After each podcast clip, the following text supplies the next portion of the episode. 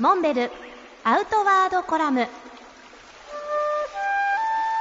モンベルの辰野勇です。今週もまた作家でカヌイスト。そしてあのモンベルブックスからナイル川を下ってみないかという本を出版された野田智介さんにお越しいただいています。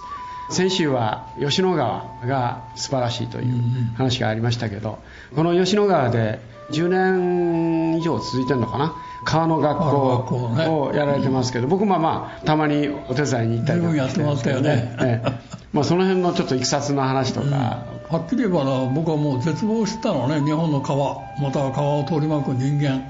川の学校子供を相手にしようじゃないかっていう話がなってそれをやってるうちに1年か2年でハマっちゃったんだね。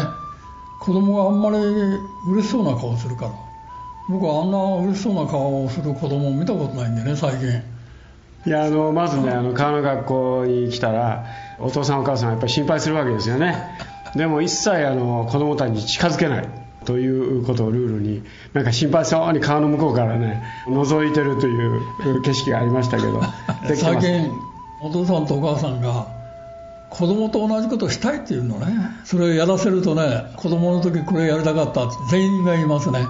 確かにねあの今の子供たちもしくはそのもう少し川の学校始めた頃の子供たちの親父さんっていうのがちょうど世代的に言うと良い子は川で遊ばないということでまずあの引き離されてきた世代ですからね。で最近も絶対的な信頼得てますね我々は。父兄に。で父兄が積極的にもっとやってくれもっと川の学校を我々のためにやってくれっていうのね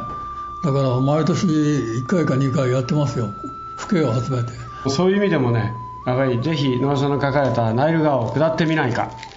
でこれはやっぱり今の青年たち、まあ、ひょっとしたらもう中年も含めてまだ残されたその人生の中で、えー、一つチャレンジをしてみないかという非常にあのストレートなメッセージがあるんでこれぜひあのお読みいただきたいなというふうに思います。